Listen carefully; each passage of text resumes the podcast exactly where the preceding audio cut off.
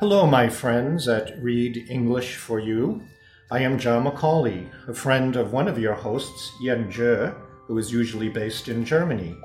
He is here visiting me in Hong Kong in my home, and he has asked me once again, for the third time for you, to read a text to you. The text he has given me is a prologue, a prologue to the autobiography of Bertrand Russell, written in his own hand on July 25th, 1956. This prologue is titled What I Have Lived For.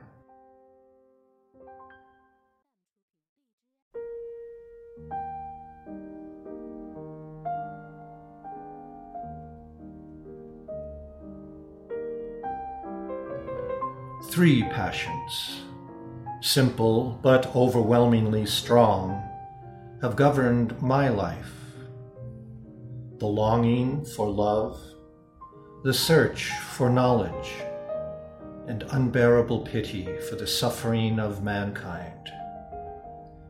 These passions, like great winds, have blown me hither and thither in a wayward course over a deep ocean of anguish reaching to the very verge of despair.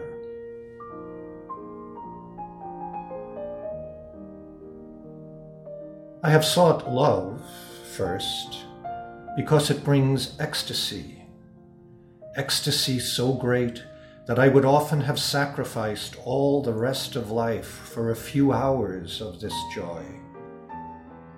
I have sought it next because it relieves loneliness, that terrible loneliness in which one shivering consciousness looks over the rim of the world into the cold, unfathomable, lifeless abyss.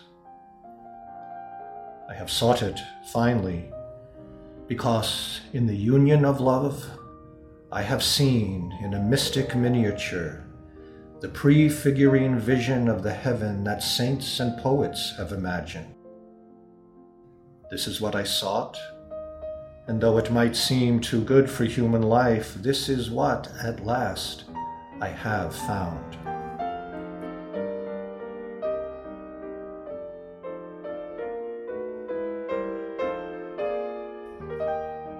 With equal passion, I have sought knowledge.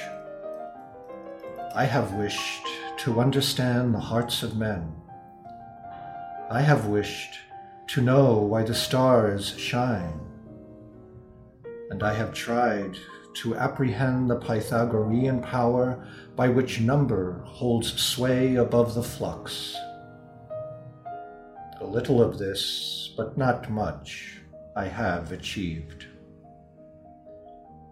Love and knowledge, so far as they were possible, led upwards toward the heavens. But always pity brought me back down to earth. Echoes of cries of pain reverberate in my heart. Children in famine, victims tortured by oppressors, helpless old people a hated burden to their sons, and the whole world of loneliness, poverty, and pain make a mockery of what human life should be. I long to alleviate the evil, but I cannot, and I too suffer. This has been my life. I have found it worth living, and would gladly live it again if the chance were offered me.